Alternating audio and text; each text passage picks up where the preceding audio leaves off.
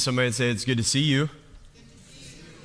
Now look at uh, somebody and say, that's my mama, right? Uh, point out your mama and look at somebody. That's how, that's how I say it. That's my, uh, and I'm glad you brought your mama and them. Uh, that's how we say it where I'm from. Uh, my mom plus three, all right? My mama and them. Hey, I'm so glad that you're here, and I'm so excited about this morning, and happy Mother's Day. For those of you who don't know, my name's Sam. I have the great privilege of being the lead pastor here at Crossroads Church, and what that means is every single week I try to open the scriptures and tell the greatest story ever told. Now, not because I'm some great communicator or it's even my story, but I believe this story is a story about Jesus, and Jesus is the greatest person to ever walk the face of the planet. I actually believe he's more than just a person. I believe he's God in the flesh, and so if you've ever asked the question, what is God like, you don't have to look any further than the person of Jesus, and we believe the Bible is this story about Jesus. We say this around here, we say it's all about Jesus. We wrote it on the wall if you need some help. And what that means is you're going to need a Bible to follow along. And so if you forgot your Bible, we got you covered. You can borrow one of ours. And so you can slip up your hand and one of our ushers will get one to you. And then if you don't have a Bible, that's our gift to you. We pray that you take that, read it every single day, because every time you do, you get to meet with Jesus. Amen. Amen. Three of you. Thank you. Uh, every time you read the Bible, you get to meet with Jesus. Amen. Amen. So we're going to meet with Jesus, and, and I want you to turn in your Bibles to the Gospel of John, and uh, the very last chapter. Look at somebody and say, we at the end. We made it. And then when we end, we're just going to keep going. Somebody say amen to that, because you're never done. Amen? So we're in John chapter twenty-one. And uh, from my estimation, there are two more sermons in this book, um, this one, and next week we'll finish the Gospel of John that we've been in for over a year. You've done a good job, and uh, I'm so excited that we've been able to journey through this amazing gospel, and we've been patient through it. You've been patient through it. A lot of times when people uh, ask why we do what we do, and I talk with other pastors, and and um, it, it seems uh, like in our culture today, you couldn't take the long view. You couldn't take the long haul. You couldn't take the long journey. And a lot of people are convinced that every single week they need to change the series or another topic, or let me give you the twenty-seven steps to being awesome. And let me tell you, I tried the twenty-seven steps to being awesome. They did not work. You can ask my wife, all right? And the reality is, is the tools and tri- uh, tricks and tips that I can give you week in and week out will let you down. Because the reality is, is um, the reason why we call these the Gospels is the Gospel means good news. And good news is greater than good advice. Amen? Maybe you don't know the difference between good news and good advice. See, good advice presumes on your ability to create the future. What do you mean, Pastor Sam? If I give you an advice, uh, then I assume that you can follow through with said advice, and then somehow you'll create the future that you hope to obtain. How many of you ever tried to create the future and it didn't work out the way you thought it was going to work out? Right? You tried all the things. You tried the advice. See, here's the difference between good advice and good news. Good news is something has happened. Let that sink in for a moment. Something has happened. happened. It's an announcement, and now everything changes. So every time we talk, I'm up here not to give you good advice, but to proclaim good news to you. And if I can convince you there's good news, something has happened, let me tell you, it will change the way you think, and it will set you on a different course. And so uh, the long haul is going through the scriptures that are laid before us, and not just my whim, whatever cultural thing's going on, even whatever holiday that we might happen to be in. But every single week we commit to going through the scriptures, looking at the person of Jesus, declaring good news that it may be good for your life and glorifying to God. And what I've seen over the years is this uh, slow change over time as we make disciples through speaking the word of God, that it may shape and mold you, and you'll grow together one another. It won't be just about sermons. You'll meet someone who's also along this journey. Aren't you thankful for someone in your life who helped bring you to Jesus? Amen. Aren't you thank, thankful for moms that brought you to Jesus? Somebody say amen to that. A mother, faithful, praying mother. And so this morning, I want to look at the Scriptures, and uh, and and I want you to, to hold on to that idea that we've been journeying through something significant for a long period of time. Maybe you're new here, and that's okay. You can just start right from here, because the way forward starts right here. Amen. It's the only way forward is right here today. And I, and I want to preach in such a way that even if you miss the entire book, you're going to get some stuff today that helps propel you, maybe intrigues you, and you go back, man, I, hey, I want to read this book. I want to go back and read some of these things. So I want to look at the final few verses of the Gospel of John. I want to talk for a moment about how we see the world, and ultimately I want to uh, use Mother's Day as a launch pad to think about how uh, the mentality and the view of a mother can help shape us and what we can learn from the mothers around us. Amen? So look at John chapter twenty-one, and if you're new to the Bible, you can start on the right and turn left and find it much faster. John chapter twenty-one, verse fifteen. Last week, Pastor Joe at the Buelton campus and Pastor Tyler at the Lompoc campus preached the passage where Jesus comes to the risen Lord Jesus comes to the banks of the shore, where he sees his disciples have fished all night, and he asks them if they've caught any fish, and they said, no, we've not caught any all night. He says, throw your nets to the other side. They do it at his word, and they catch an abundance of fish. And the young disciple who wrote this book noted that there were one hundred fifty-three fish, and the reason why he knew it is because he was the youngest, and he had to clean the fish, okay? And, uh, and so nothing significant about the number fifty-three, other than John wants to make sure you know that he cleaned one hundred fifty-three fish. And it says this, that Peter jumped out, out of the boat. The captain, uh, in his spontaneity and his excitement, grabs his outer coat, jumps into the water, swims towards the shore, has such an exciting moment that he is irrational, but he goes to Christ and he sees Jesus, and there Jesus has a charcoal fire where he already has fish that they have no idea how he got it.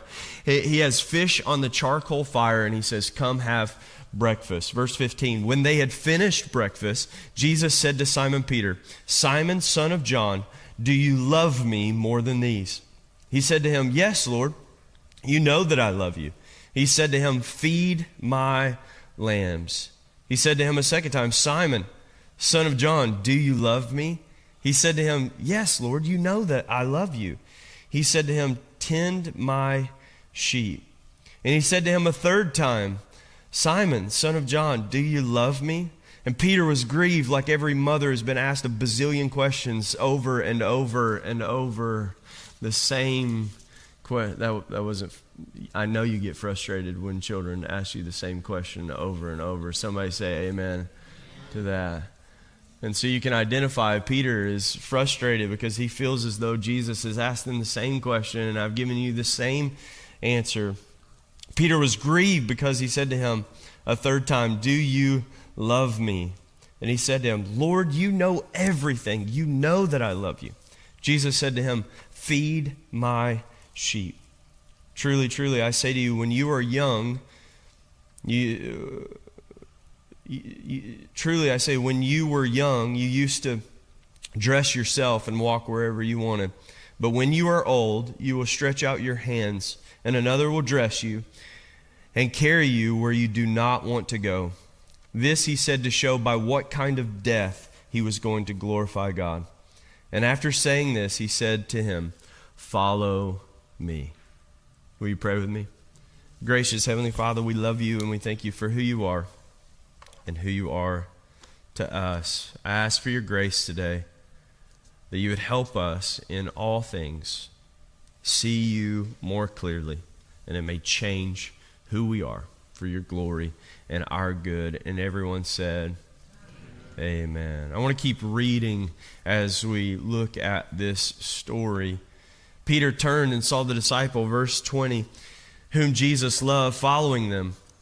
So when he says, follow me, we assume that now Jesus and John have taken a stroll down the beach. They've left the other disciples who came with Peter fishing, and now they take a stroll down the beach. Follow me. It is, it is uh, kind of a twofold meaning here. He means it metaphorically, but he means it very literally. And the reason why we know that now is because it says, Peter turned and saw the disciple whom Jesus loved following them. And so the scene moves. They're at the charcoal fire, and they finished breakfast, and Jesus is having this conversation with Peter.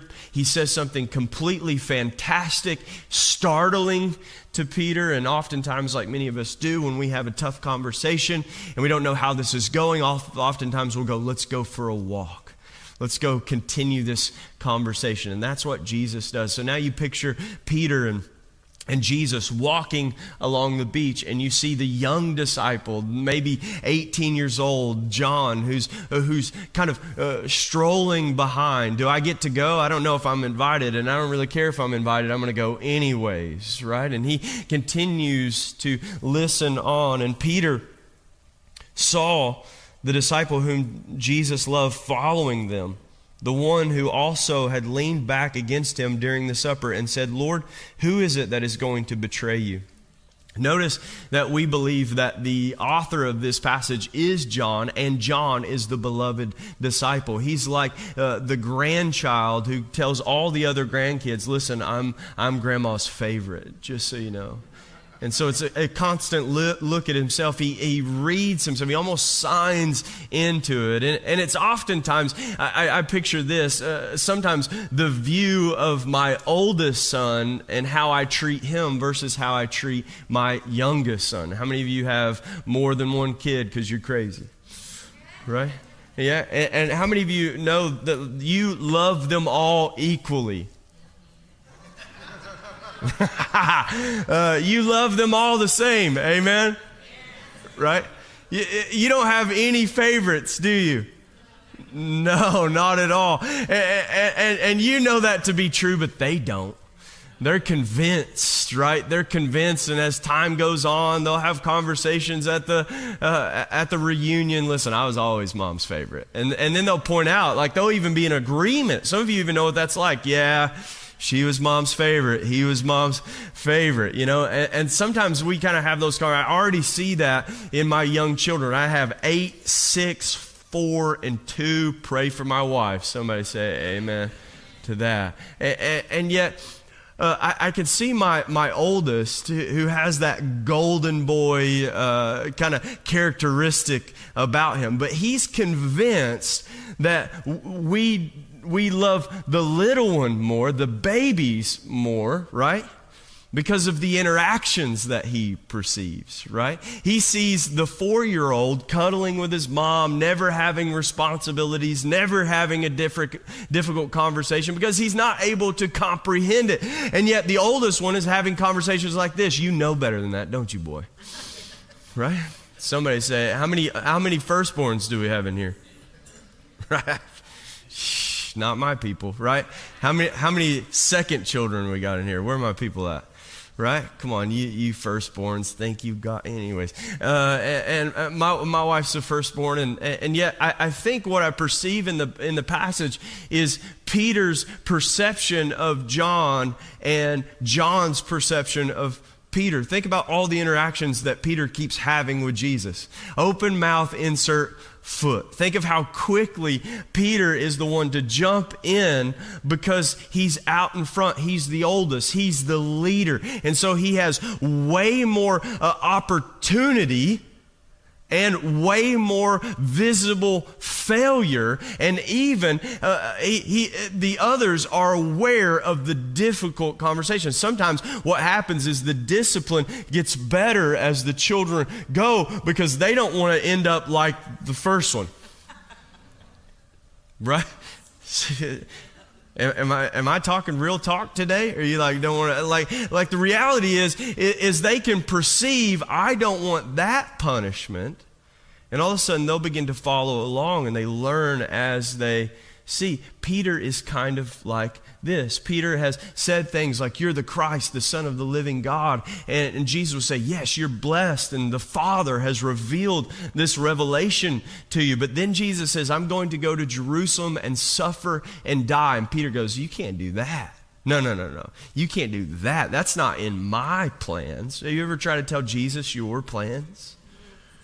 And he, he looks at, at Peter and says, uh, get behind me, Satan, for your words are offensive to me. Listen, you go from blessed, the Father has given you revelation from the sky, to you are Satan himself. Let me tell you, that's a bad day, friend. If Jesus calls you Satan, I don't think any of you ha- have ever experienced that. That's a bad day. Amen. And yet Peter's the one who gets to walk on water. None of you have done that. Peter's the one who is able to see the transfiguration. Jesus shows his glory and he reveals who he is on the mountain of transfiguration before he's going to the cross. And there stands Moses and Elijah. And Peter speaks up out of turn as he does. And he's like, you guys need some tents? You guys need me to build you three tents? He's looking, I see three people. I see three fantastic heroes. I see Jesus, I see Moses, I see Elijah. And in that moment, the glory stops. The show's over. It's a fantastic story you should go read.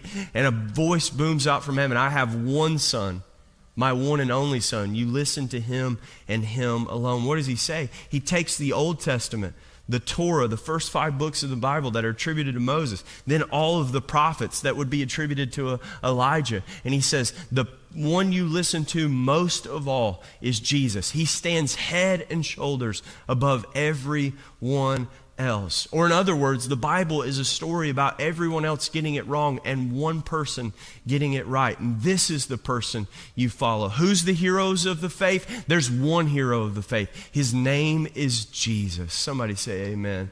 To that. Here you go. Who's your favorite Bible character?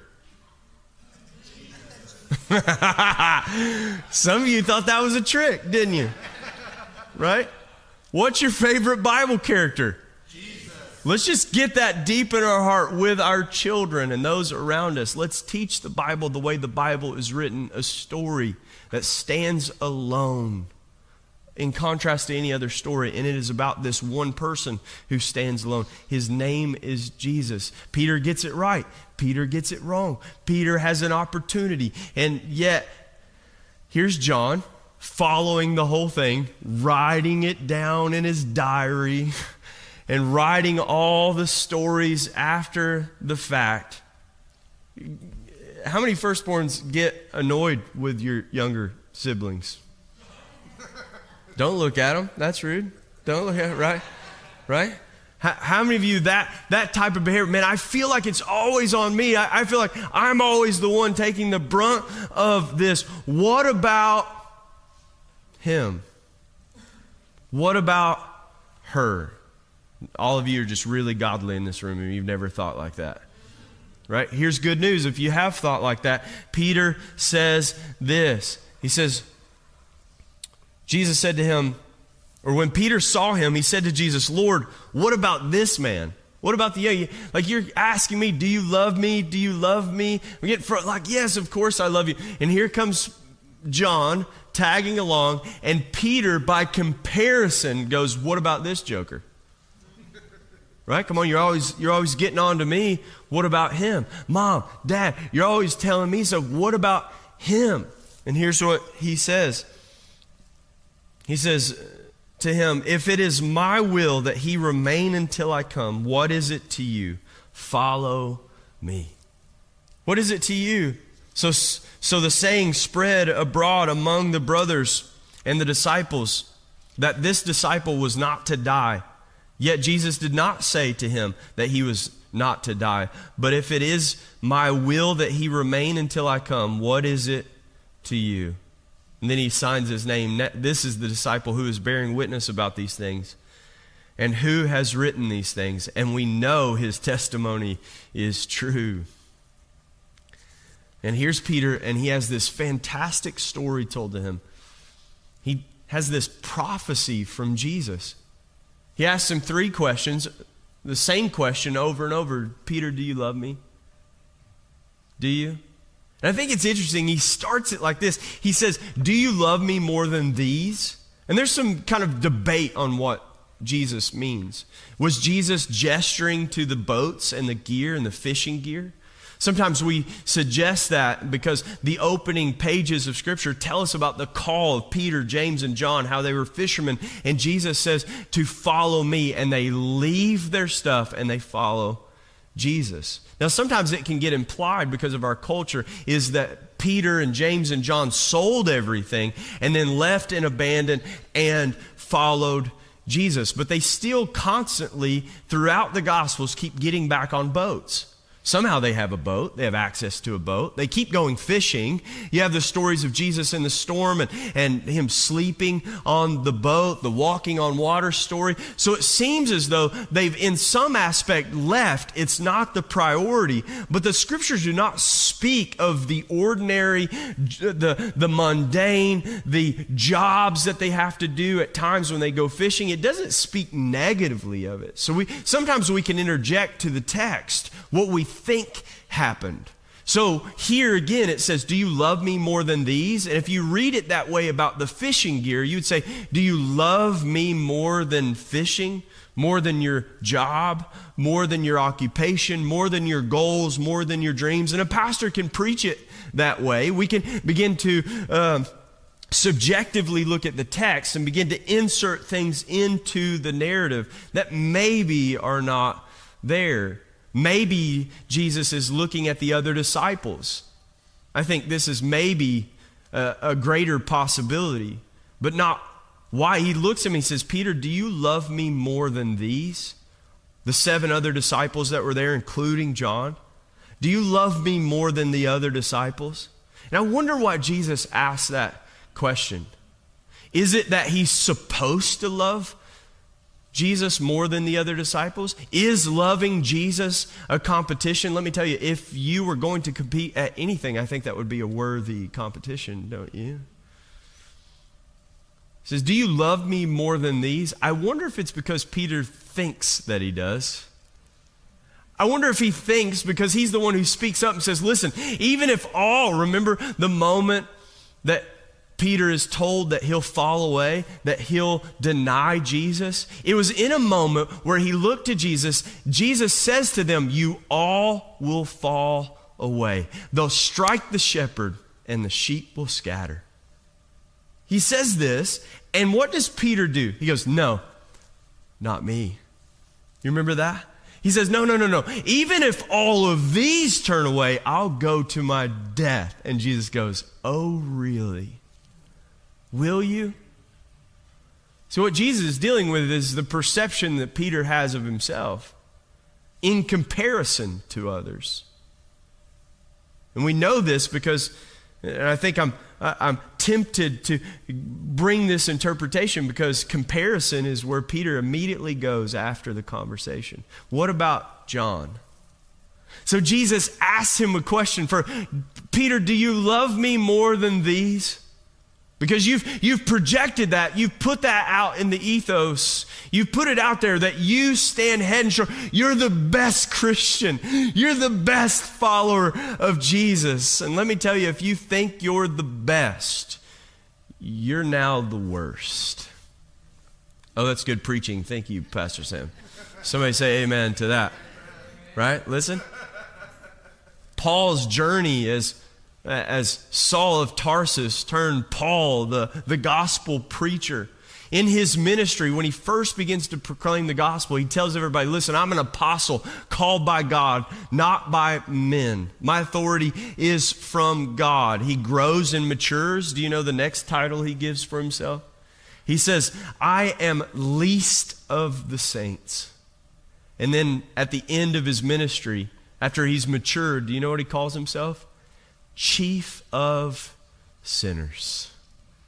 What does maturity in Christ look like? I think that's a, a pretty good example.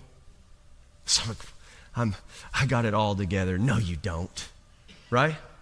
I, I man, I, I, I'm really doing a good job at this Christian thing. No, no, no. As you go along, you'll say, no, I am a sinner saved by grace. And if it wasn't for the grace of God, I would not be who I am today. How many of you are thankful that God has helped you, transformed you? This is the life. And yet, Peter at one time has to realize what this whole thing is about. It's about Jesus and not about himself, not about his courage, not about his accolades, not about his business, not about his age, not about any other thing that he can bring. This is about following Jesus. And this is not salvation by association. This is not a group thing, although we do these things together. You as an individual, as Peter did, Jesus looks to the individual of Peter and asks him specific questions that deal with the issue of Peter's heart. He says, Peter, do you love me more than these? Peter says, Lord, you know, yes, you know that I love you. He said to them, then feed my lambs. He said to him a second time, Simon, son of John, do you love me? He said, yes, you know that I love you. So then tend my sheep. He said to him a third time, Simon, son of John, do you love me? Peter was grieved because he said to him a third time, do you love me? And he s- said to him, Lord, you know everything. You know that I love you. Now, why is it three times? I think maybe it's the reversal of Peter's denial that just happened. We're two weeks removed from the resurrection. Peter's been wrestling with the fact that he said, oh, I would never deny you. I'll go to my death. And Jesus says, Peter, before the rooster crows, you'll deny me three times. Aren't you one of those? Aren't you his? No, I'm not one of his. Wait a second. You, you kind of sound like him. What a great accusation. Wouldn't you like to be accused of sounding like Jesus? Says, you even sound like him. No, no, no. And he curses that he ever knew him. Aren't you, aren't you one of, aren't you his? You, you have to be. No, no, no, no. Jesus now, a couple le- weeks later, looks at Peter.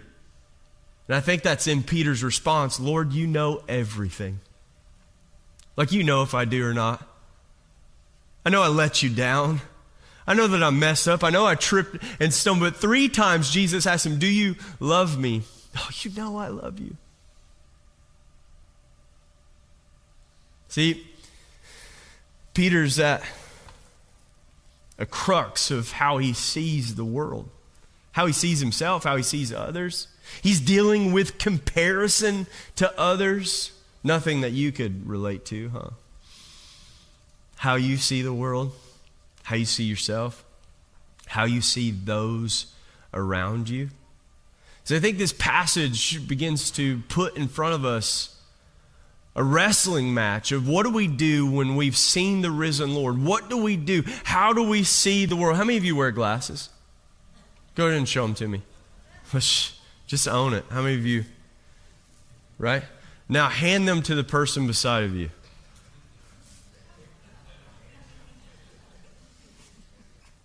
Hand me those. I need some glasses. All right, now, now put your neighbor's glasses on.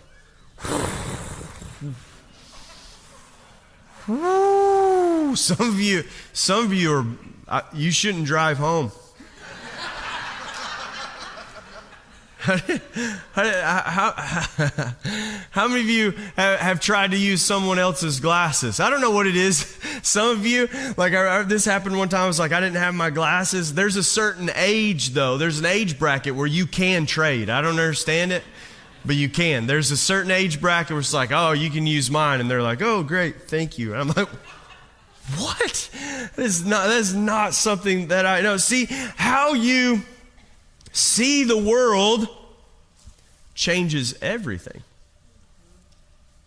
How you see, have you you've seen those videos of young children? They're not able to articulate that they can't see, and Those moments where they put glasses on them for the first time. You're watching, you want to, you want to, you want to cry your eyes out.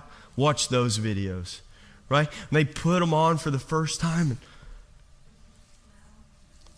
And, oh, they can see their parents' faces for the first time. They can see the world different. See, the resurrection of Jesus Christ is as if you could not see. It's as if your eyes were weakened, blurry. You were, you were weak in your ability. You know the line, I once was blind, but now I... What do you see? What do you see? What does Peter see? What does he perceive? See, here's the reality of how the world works in our view. I want to give you three words, and if you're taking notes, I want you to write these words down. I've used these before. I've used them over the years. There's three words. Those words are relate, connect, devote. Three words: relate, connect, devote. I've been using this, and I developed this as a youth pastor, and I haven't come up with any uh, better words. I haven't updated them in a while. We're used to use those: relate, connect, devote. Here's the idea. How you relate to things will determine how you connect with them and will ultimately determine your devotion. How devoted or how distant from something. Or in other words, the word relate, the idea of how do you see the world? How do you see things? How do you perceive things? How you perceive your spouse will determine how you connect with them. Somebody say amen. Amen. Or the lack of connection there. Hey, oh no. Friends, somebody say, oh no. Right? Like when you when when your view of things are off, how you connect with them, how things line up will be off. How you see, how you perceive the world will change your connection to it, how you interact with it, the actions that you take, and ultimately your devotion.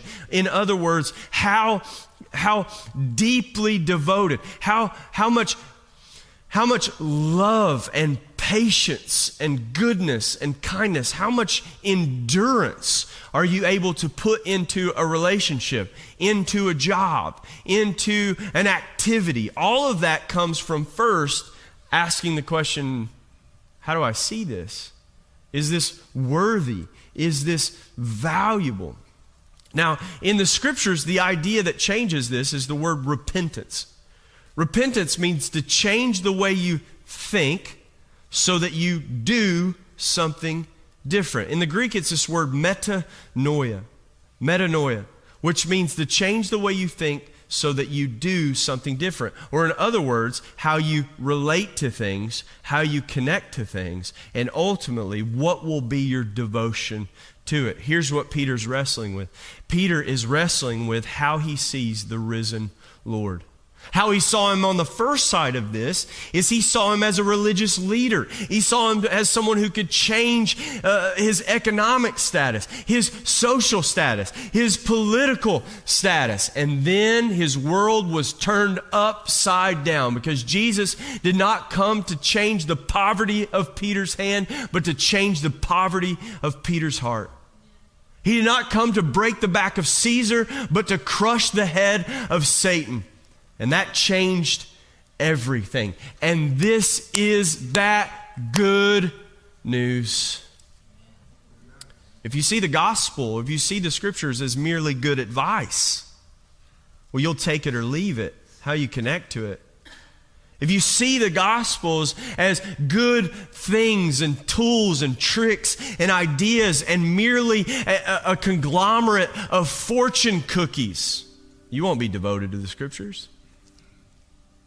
You see how we wrapped that beginning, opening part back up?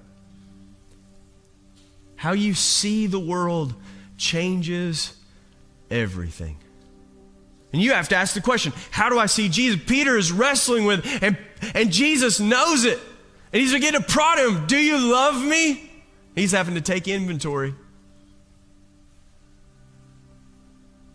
Because what he's connecting is what he says and what he does. Because Peter at one time said, I'll go to my death, but he turned like a coward. He said, oh Lord, all of the other disciples, they'll fall away, not me. Peter, do you love me more than these? Are you ready to realize this isn't about you comparing yourself to the person at the end of the aisle, the person at the other church, the Christian across the country, but you haven't asked the question, do you love Jesus? How do you see the world? How you see Jesus will determine whether or not what he says is valuable enough to follow through and to follow him. Even when Jesus says to Peter, when you're young, you dressed yourself and you went where you wanted to go, but when you're old, someone else will dress you and they'll lead you where you do not want to go. And Jesus prophesies the way in which Peter will die. He prophesies that Peter will go to his death, death on a cross, and church history will tell us that, that Peter was crucified. And the legend is that he did not find it worthy to be crucified the same way Jesus was crucified, so he asked to be turned upside down. Peter will go from denying Christ to be, being martyred for Christ. Why? Because his view changed. His view changed because he saw a man raised from the dead. And when you see a dead man walking, that will fundamentally change you, friend. And that's the question you have to ask yourself. Is this merely advice, or is this good news that the Lord is risen? And that means life and death fundamentally look different. That means he's Lord. When he tells me, although I have some ideas about the fishing business, I've fished all night, I've got nothing, and Jesus says, cast your net to the other side, will you listen to him? When he says, change the business, when he says, I know you have some ideas about your profession, your leadership, you got all the tools and tricks, but I want you to do this instead. Is he Lord? Is he Lord if it costs you money? Is he Lord if it costs you reputation? Is he Lord if it's not popular? Because he's asking the question, do you love me? Do you love me? Do you love me? Let the question echo through your heart. Do you love him? Because if you love him, love does. Love is a response. Love is a relationship that you can't quite put your finger on. It's the way you describe your mom, right? What's, what do you love most about your mom? You're like, she's my mom. Amen? You know, I don't, I don't know an art, I don't know. It's just, she is, and she does, because she loves. See, I think moms teach us a, something that's beautiful about the gospel and about our human experience. Moms love in such a way. They love because of being, not because of doing. And yet the response of their love is to do. Moms, you never stop doing, do you? It's nonstop. It's all the time. Why? Because you love. Because of who the child is. See, that's who God is for us. He loves not because of what you do. Think about what he's doing for Peter. Peter's blown it. He's messed up, yet he still pursues. He still loves him. He still walks with him. He still leads him. He still guides him. Why? Because Peter is one of his. That's what a mom does. They're mine. No matter their behavior. Dads are like, you act like that, boy, you get none of me. Right? Come back and change your attitude if you want me to be dad. for you, right? Just telling you the truth this morning. Moms, it's like, really? You're still going to do that for them? Do you know what kind of little demon they were just a minute ago? Right?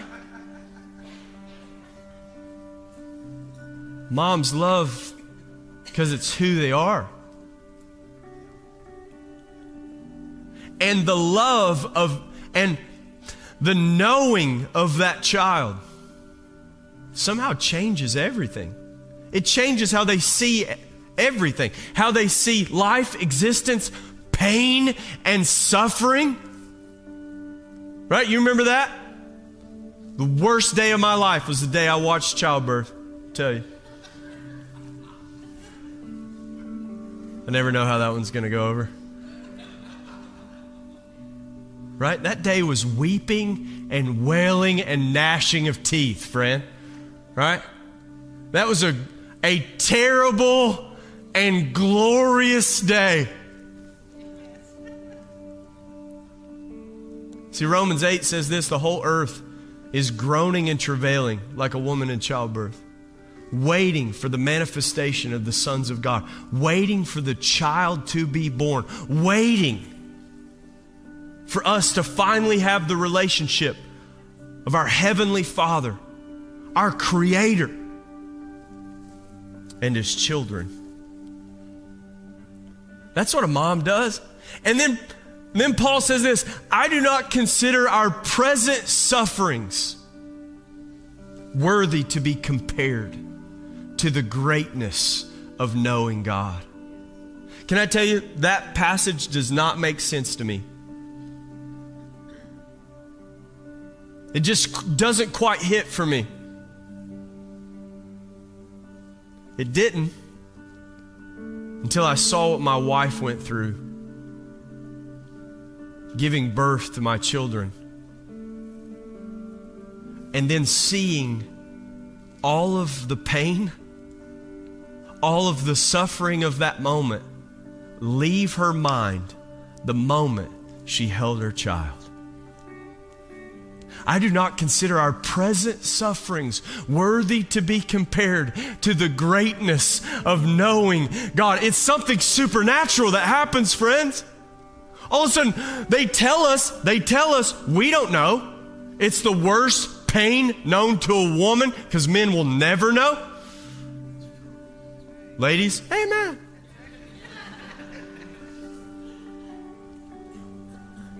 And yet somehow in a moment, they forget about it. See, sometimes you ask the question, with all the pain and suffering around the world, how, God, are we going to forget about it? The greatness of knowing God.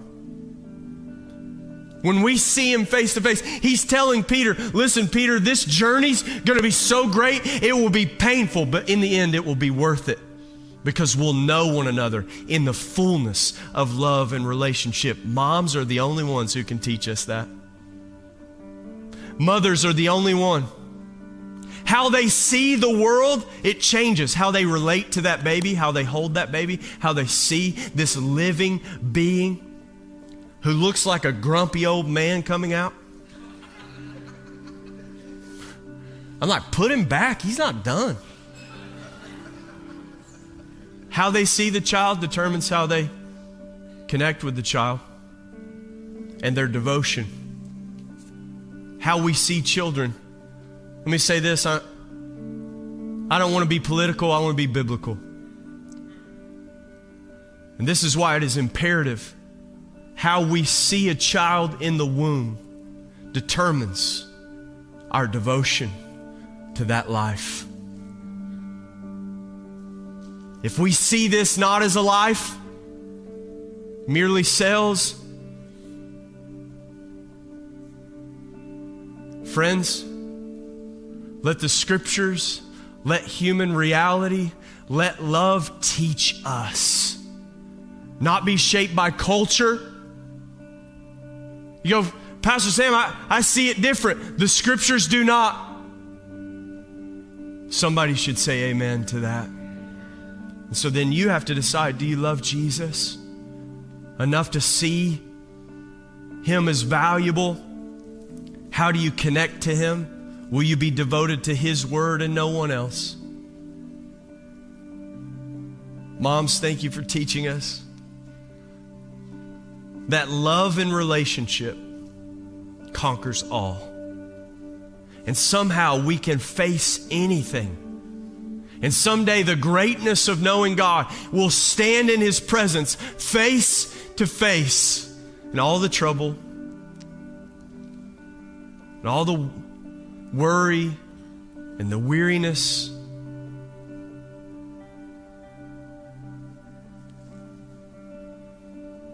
the world will grow strangely dim in the light of who Jesus is. Do you love Him? Then follow Him. Will you pray with me? Gracious Heavenly Father, we thank You on this Mother's Day that we celebrate life. We're so thankful for the high calling that You've called mothers to. That they've carried life in their womb. They've give, they've given a gift through sacrifice, through pain, through suffering.